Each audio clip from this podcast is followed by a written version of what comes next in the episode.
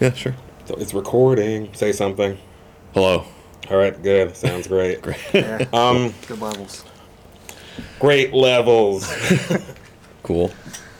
Is your um, is it Carosa? Yeah. Okay, just so I pronounce it properly. Yep, that's stuff. exactly right. Awesome. See, I'm good at that. Nice, nice.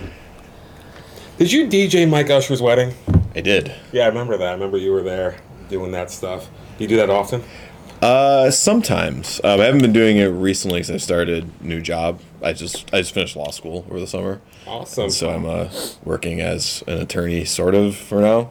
what kind of law? Uh, intellectual property law, so patents, copyrights, trademarks, that kind of stuff. That's awesome. So, if you guys have any copyright issues, Doing Here. things. All right. yeah, let me know. So um, this is the next episode of the Hello, my name is Fanzine podcast. I'm here with Dan Carosa, and I'm here with Guy Drozd in the house. My faithful uh, unofficial partner in this. Um, so Dan, Hello. how's it going today? It's going great. So how did you first like, you know, get involved in like, you know, you know, this whole scene like punk, indie, hardcore? Like when did you first like kind of find it? Yeah. Um, I think I found it kind of late. Yeah. Uh, I was like maybe sort of a, a latecomer to um, the scene in that I in like like middle school and high school I sort of became exposed to to punk music sort of generally speaking like you know found like the Ramones and like that kind of stuff and as well as like sort of maybe the bigger bands of the 90s like your like NOFX and Yeah. those kind of bands. Um uh a lot of that like sort of pop punk stuff from there never really really hooked me. Um it was sort of digging back into older bands like finding finding a band like Fugazi was was really big and then get sort of getting into all the Dischord stuff um and all the the punk and hardcore indie rock stuff that sort of came out of that. Um I probably I don't think I started going to shows like DIY shows until I was maybe a junior in high school because I just didn't know what was Yeah. around. Like didn't didn't have like an older brother or like older friends or anything that knew about it. Um I knew a couple knew a couple kids in high school that went to shows. Um and I think my like first experience going to like an actual sort of like underground show was going to a basement in Cheektowaga to see Every Time I Die. Oh, like that was like my like first experience of that kind of stuff and that was Yeah. probably like 2001-ish yeah. and uh, a lot of the metalcore stuff never really did it for me either. Like I went to a bunch of those shows because uh, that was what my friends were going to, and that was sort of what I was like. Oh, I guess this is what this is now. Yeah. Um, but then finding from there, finding like the Custer houses and going to shows at 99 Custer and 29 Custer, and um, I guess like the short-lived like Hey Dude record store and Access, like those um, those spots were big for me in like I'd say early college. I started going to those sh- like those shows a lot. Did you grow up here in Buffalo? Yeah. I grew up in I grew up in Clarence. Um, went to UB. I've lived here my whole life. I'm a, this point a lifer until something else happens. Um. So. Let's say so. What I want to talk about as part of the interview, I want to talk about your band. yeah, Um, have you been in other bands other than the Mallwalkers? not really. Like I've done like there was there was like a pre Mallwalkers band that played a couple shows and put out a tape um, that was called Meth Mouth. I remember that. that we played like a couple shows, recorded tape, and then that band sort of merged into Mallwalkers when our guitar player Alex, who was also in Skate Corps and Way York and some other bands, um, he moved, uh, and so we sort of reformed um, as Mallwalkers. That was sort of my first Mallwalkers. I would say is my first sort of like real band that's done stuff like put out records, play out of town, play a lot of a lot of shows. Um. So, how would you describe Mallwalkers if you had to Yeah. describe to someone who hasn't heard you guys? Uh, it's tough. Um, I've well, I've actually with the with the new record coming out, I've had to write like press releases and Yeah. that kind of stuff, and so I've sort of described it as, or at least is what I hope it is. It's sort of like like funk infused punk rock, I guess. Yeah. Like shorthand, like that's sort of what I've described it as. Like when people who maybe aren't super versed in in punk and whatever i i sort of like throw out bands like um like the ramones and the b-52s and funkadelic. Like those are like Yeah. like three bands. I was like all right maybe maybe you'll know who those bands are and maybe they'll give you an idea Yeah. of what of what is going on. So like all those bands are sort of part of the stew of of mallwalkers like kind of equal parts in my brain anyways equal parts sort of like early like new york city punk stuff um, into sort of like maybe kind of arty f- no wave and new wave stuff. Um, as well as trying to um, incorporate sort of like funk and dance elements Yeah. So, how many people are in Mallwalkers? Isn't it's like it's huge? Yeah, it, it sort of it sort of has stretched at times. Yeah.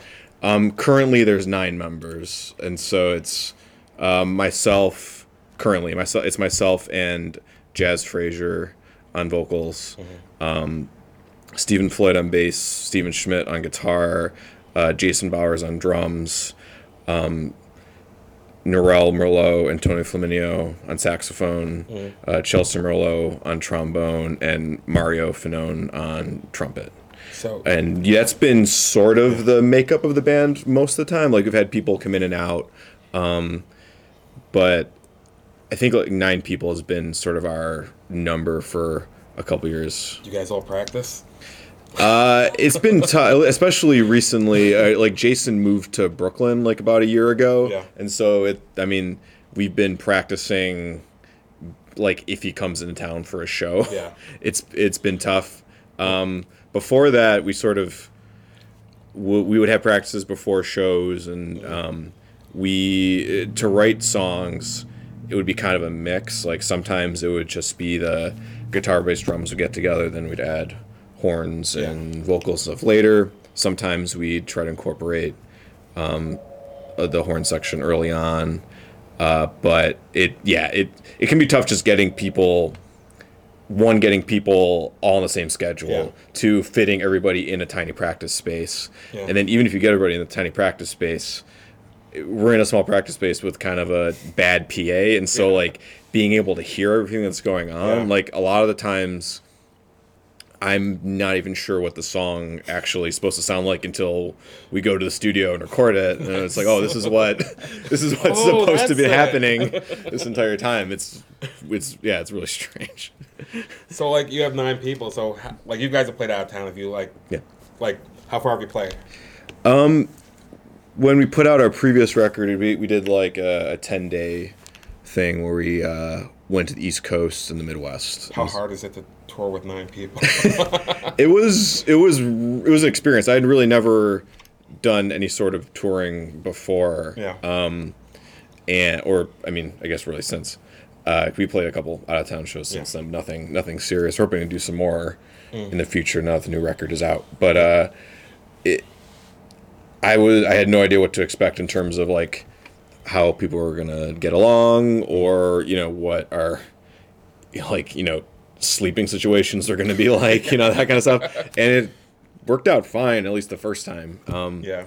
pretty much everybody got along. Uh we you know it was surprising that we had places to stay pretty much every night that could accommodate us. Like a couple times you know people would you know sleep in the van and stuff. Some almost out of a sort of a, a like just to keep the gear and Yeah. and the van safe Yeah. idea more than you know absolutely needing to um, but i think the one thing that was really surprising to me that i didn't expect was just how long it would take everybody to use the bathroom in the morning. and it was like it was nobody's it was like no one's fault, but it was like we would, you know, everyone would get up and, you know, we would take like an hour and a half to go anywhere just because mm-hmm. it was like get Nine people. yeah, it's Yeah. like, you know, it's nine people someone uses the bath, people use the bathroom for like you know ten minutes each, and it just adds up. Yeah. That's, uh, which is it's a long time. yeah, which is you know, but everyone, I think everyone, everyone did a great job, Yeah. and nobody, you know, no one really got on each other's nerves that much to you know as as much as you can expect when you're crammed in a van Yeah. with nine. Sometimes we had up to eleven people like in the van. We brought our friend Jenny who did backup vocals and danced, Mm-hmm. and then at various points, I think a couple other people like hopped in. and so go. it was a, it was a yeah, it was an experience. Awesome. Um, so you guys are you might tour in the future and stuff like that. Yeah, it sort of depends on sort of all of our schedules. Like I I started a new job, so my schedule is sort of Yeah. up in the air. Everybody's sort of at different places in their lives, and so Mm-hmm. Yeah. it's tough. I think the the plan, hopefully, is to at least try to do two or three weekends where we, you know, go to the East Coast, play the big big cities in the East Coast, maybe Yeah. do a Midwest thing where you hit up like, you know, Chicago, Cleveland, you know, Yeah. that, that kind of thing. First first we got west last time was Bloomington, Yeah. so maybe push slightly farther. There you go. maybe try to play it. We never we haven't played up in Canada yet, which is sort of annoying to me. Yeah. Um, right there. so we're hoping to we have some connections there now, so Yeah. hopefully we can make that happen. Very cool. Um, that's sort of all kind of in the works, but it's all you know. It's it, again, it's so tough with so many people just to get everyone on the same page. so uh, let's talk about uh, Sugar City. Sure. And uh, so where did where did the idea for Sugar City come from? I think the I guess maybe it came from a couple different places. So starting as a collective, everyone sort of has their own kind of ideas. Um, uh, we started meeting and discussing it in 2008. Yeah. um, I say like early 2000, like January, February, and it was like some people that came from sort of like college, like art scene. Um, uh, Amy Bouye, who's like one of the driving members of the space, um, she had been doing shows in her attic on Minnesota, and it was there was sort of like a a hodgepodge of like there would be like weird art stuff. There'd be sort of like non-traditional bands and be like all that kind of stuff. And uh you know I, I would go to those and I was friends with all those people and then I was also experiencing sort of uh I guess this like the other scene of like going to shows at you know the Custer houses and access and stuff. And so I think the idea was sort of we would kind of like meld all of these things into a semi cohesive um, space. I know um, one of our main missions was to make it legal, Yeah. like to take to kind of take what, was happening underground and bring it above ground, so it could be mm-hmm. you know properly promoted and people could access it without having to kind of be in the the secret Yeah. club kind of Yeah. thing and um, all ages was a was a big part of it too. Like ha Buffalo didn't really have a l- sort of legal all ages space at that point. With I, I think maybe Extreme Wheels was around Yeah. then, but I mean that space had its flaws and Definitely. um, and aside from that, you had you had the bars, which you know most of them are accommodating, but um, we wanted to do sort of kind of a specific yeah. all ages art and music venue that was open to everybody that was also easily accessible in terms of it'd be it would be cheap to rent and be very transparent in terms of how everything was run. Mm-hmm.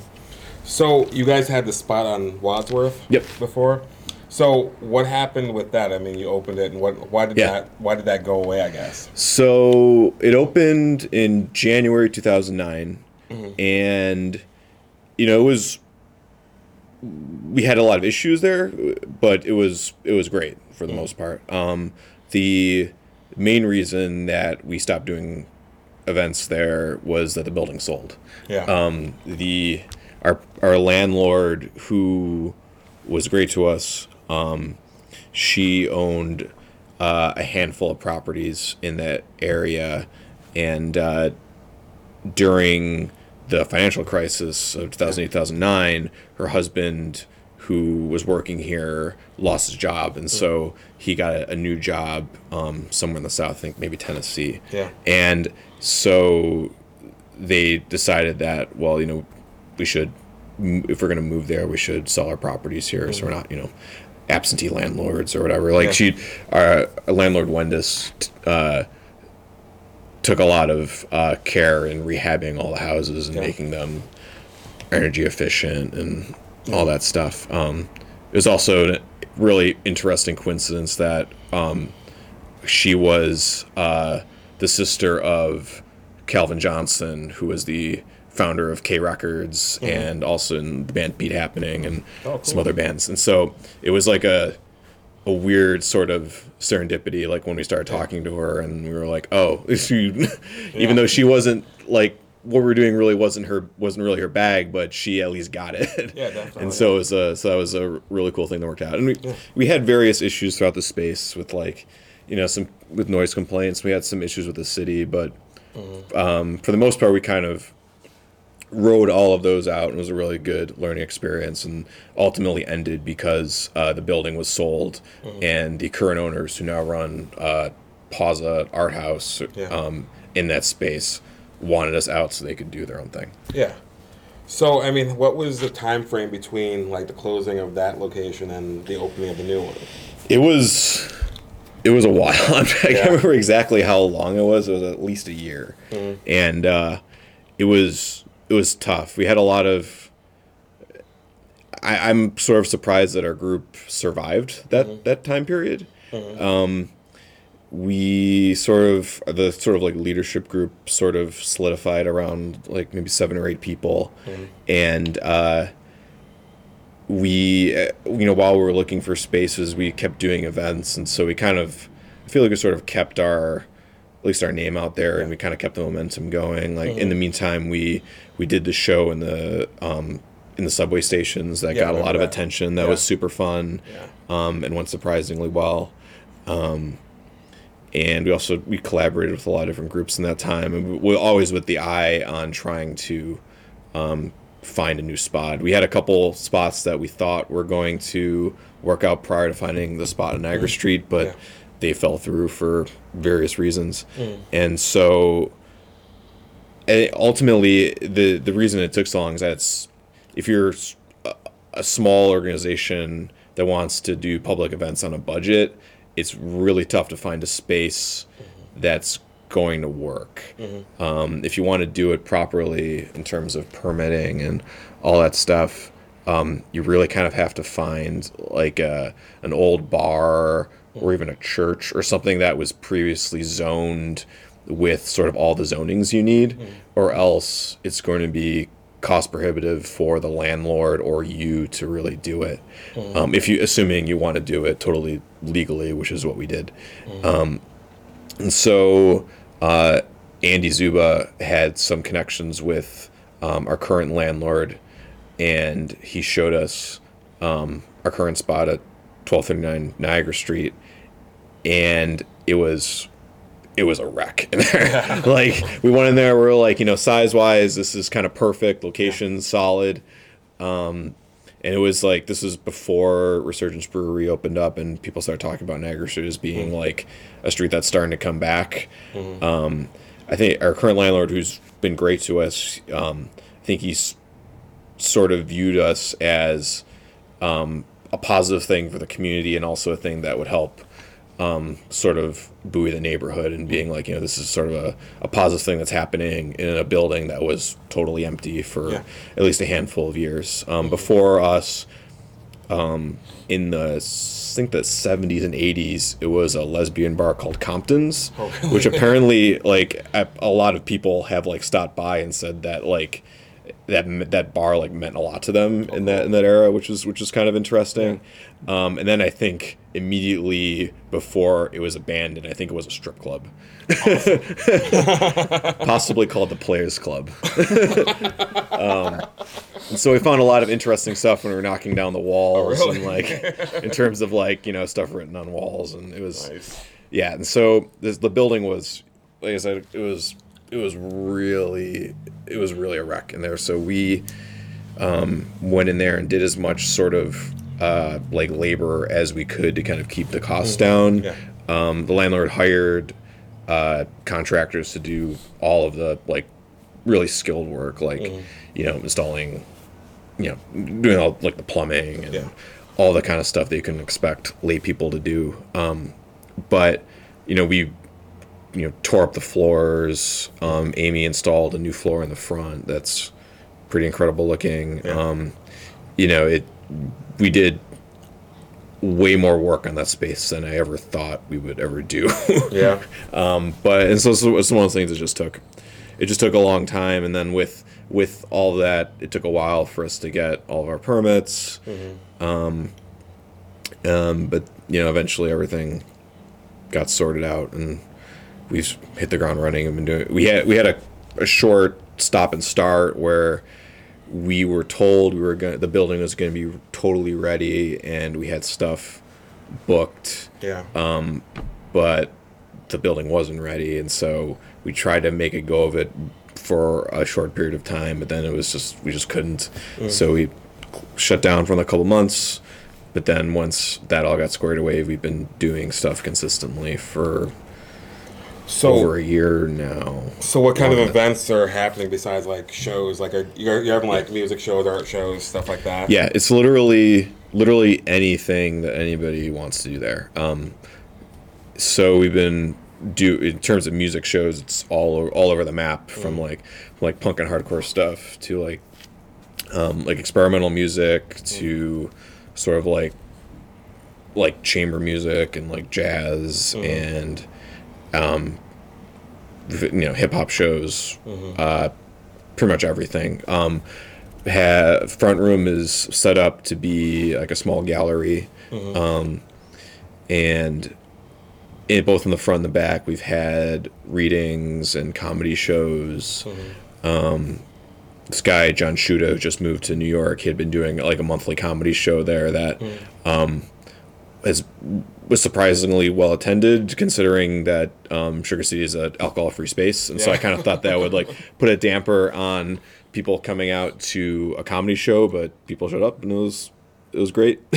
Um yeah it's kind of literally anything you can think of. Like the, for me sort of the impetus was having a solid performance area because those are the kind of events that generally require more work in terms of finding a, a legal spot. If you like, you can kind of get away with like readings and that and um, art shows i more places, but if you're doing stuff that's there's where there's going to be um, like a lot of noise Yeah. or a ton of people, like you kind of have to be more worried about Yeah. uh, permitting and Yeah. dealing with the police if you need to and that kind of stuff. Um, but we've you know we've we've hosted kids' birthday parties. I heard about that. Yeah. Those are a few of them actually. It's, um, but yeah, literally, the whole idea of the space is for people to kind of make it um, what they want it to be. so it's been pretty trouble free then, right? There's been no like uh Yeah, I would say so. Like we've had a couple like sort of bizarre incidents that have been totally isolated, but nothing nothing bad. Like if you want like a interesting story for one of the problems we had, Yeah. um, uh, we hosted a show uh, that I think Squeaky Wheel um, had a hand in booking uh, with this sort of German performance artist called Ankle Pants. And if you want to check this guy out, I would look him up online. He's got a very um, interesting uh, performance like outfit, um, and uh, so I, I wasn't there when this all went down. But apparently, when everybody was setting up for the show, um, a bunch of police ran in, like armed with guns drawn, and said, "Everybody's got to get out." And everybody's just like, "What? like, what's going?" And so it was I can't remember what time of year it was, but it was like a little chilly and rainy. So everyone went outside, went to the corner, and just stood there. And what apparently shook out is that somebody called in a hostage situation in the building next door, and so they evacuated the, our building. They checked all the other buildings. There was nobody there. They had, they shut down the street for like an hour. Wow. It was it was nuts. um, and then they left and everything was fine. So, it was a really yeah.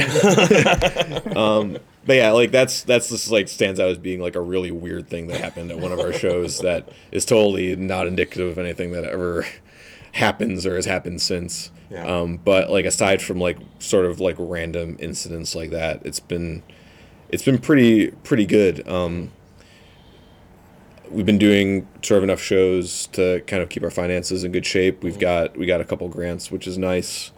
Um, we when we were um, sort of in transition, we received a sizable grant from the Robert Rauschenberg Foundation, um, which was surprising because we sort of make a point of not getting into kind of the competitive grant games. It can be, don't know, sort of unseemly. We also don't really have the time for it as like a totally volunteer space. You don't really have the, the time to try to apply to a bunch of grants. A lot of the grants are also program specific. So we'd be programming stuff for the grants. But this was a, uh, a grant where sort of anonymous people offer up sort of local institutions as being uh, eligible to get a little bit of, of seed money. And a little bit of seed money for most organizations is a lot for us. Yeah. And so um, we got an email one day saying that we had won uh, this um, this grant that we didn't apply for, and so we all immediately thought it was a scam Yeah. because who's just gonna send us an email saying you got a bunch of free money? Yeah. Um, but it, ended up being a huge help. Like we um, is a grant for uh, ten thousand dollars a year for three years, Awesome. which is a huge amount of money for a small organization like us. Um, and it really helped um, in giving us the wiggle room to kind of make the plunge into the new and bigger space. That's a little more expensive than our previous space, but Yeah. worth it in terms of um, being bigger and being more flexible, us to do a lot more stuff. So you know, you said you wanted to keep everything like super legal and everything. Yeah. You know, I mean, the you, you saw what happened in San Francisco. like- Yeah. Was it last week or earlier this week? Uh, last week. last week. Yeah. I mean, is that the reason? I mean, would you say that's like the main reason Uh, why? I wouldn't. I mean, I, I think again, different people in the group have different uh, views on this stuff. Um, like you know, I think everybody in the group has been to shows that are pro- were probably as sketchy as, Yeah. as that in terms of um, safety issues. Mm-hmm. Um, I mean, I remember going to a couple basement shows at spots I won't bother name I won't name uh, that I remember standing like by the stairs because they were so crowded and I was like well if something Yeah. horrible happens I guess I'll try to save myself selfishly Yeah. uh, but for me it was more about um, sort of like long-term viability Yeah. and being able to um, have the freedom to promote our events and truly make it an open space where we can go to you know we can go if we want we can go to high schools and be like you know we're having this we're having this sh- all ages show you know parents can drop their kids off Yeah. and s- that kind of stuff. Um, i think some people in our group maybe had more of an eye on safety issues. Um, but i guess you know our space is probably about as safe as a 200 year old building that's made out of wood can be. You know it's like you know it definitely has issues in terms of you know of you know if it catches on fire it's probably Yeah. gonna be not be good but there's you know there's Yeah. enough exits there's fire extinguishers there's you know there's all that stuff um, so yeah we definitely try to keep everyone's safety in mind as much as possible and that's also for me that's sort of why the alcohol free aspect um, also kind of jives with the mission of the space in that it, it sort of cuts down on um, sort of you know people people being stupid and Yeah. hurting themselves or others um, i mean that's just going to happen anyways Yeah. uh, but it definitely it, it cuts down on that and, uh, and, and of course allows us to be all ages and accessible to everybody Cool. Very cool. Um. So, you got anything to add, Gus? Mm. No, I was gonna just mention. It seemed like you mentioned access and yeah Katie earlier. Yeah. Like if if those were yeah kind of an inspiration almost. Yeah, what she definitely. I would. I. I mean, going to spaces like that and ex- you know experiencing an above ground Yeah. show that was you know totally run by sort of the the scene, I guess, for lack of a better term, or people that were directly involved with it.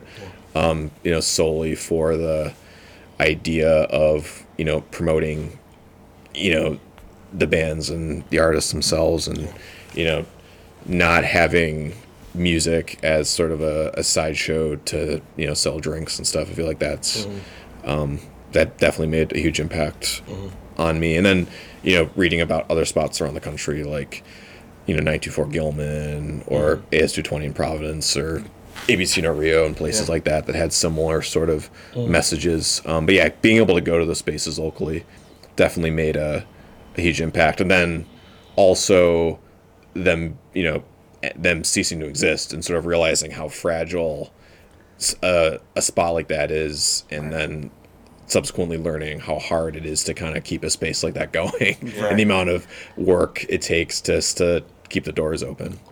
So because you're a collective, like if like how many people are involved with like the whole thing? So we have sort of like a loose, um, loose structure. Like we are a incorporated entity now. We're uh, and we're a five hundred one c three not for profit.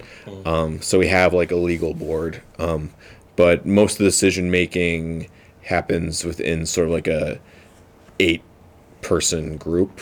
Um, that's um, we sort of loosely refer to as the sugar citizens, for lack of a better term, a, a phrase that I did. I think I strongly disliked at first, but I've grown to accept it. yeah, yeah. Um, but those are sort of like the like the main like organizers of the space. And then we have sort of like a broader volunteer base of, um, I would say maybe like twenty people that volunteer pretty regularly, and then probably like as many as like 50 or 60 people that are on the you know email list that will volunteer you know every once in a while. Um, and sort of being able to bring different people into the mix has been um, sort of a mission i think going forward. Um, so if anybody like wants to be involved in the decision making processes they're more than welcome mm-hmm. um, when we first started, we would have sort of like monthly or even more frequent than that um, meetings where we would sort of get into the nitty gritty of like this is what's going on in the space. This is you know, this is where we are sort of budget wise. These are the shows coming up. This is what's going on with mm-hmm. you know dealing with the city or dealing with neighbor stuff or you know these are things we have to do to make the shows run more smoothly. Um, but we found that we sort of like would lose a lot of people at those Yeah. meetings because they can get really dry. Yeah, like like I've learned way more about like building codes than I ever thought I would like doing this space. Um, so we for the new space we sort of tried to take the tact of sort of splitting things off into having a sort of like a sort of like board of directors kind of setup where we have sort of like the eight people that are involved in terms of like the nitty gritty of um, the legal stuff and the financial stuff. And then we have monthly meetings for volunteers who want to get involved. Um, and then we've also started experimenting with different committees. Like we have a art committee now um, for people that want to be involved with just, you know, helping out in the gallery. Maybe they don't want to, you know, maybe they don't care about music or the other stuff going on in the space, but they just want to, you know, help out with, you know, visual art stuff. And so, um, I think going forward as we sort of all you know get older and take on more responsibilities in other aspects of our lives i think sort of trying to split everything off into committees i think is probably going to be how it goes. Um, but with any with this something like this it's always really really hard to tell. Yeah. um, and if anybody wants to get involved um, we have volunteer meetings first tuesday of every month. Um, and they can email us at uh, buffalosugarcity at gmail.com um, or just come to an event and talk to somebody that's working there.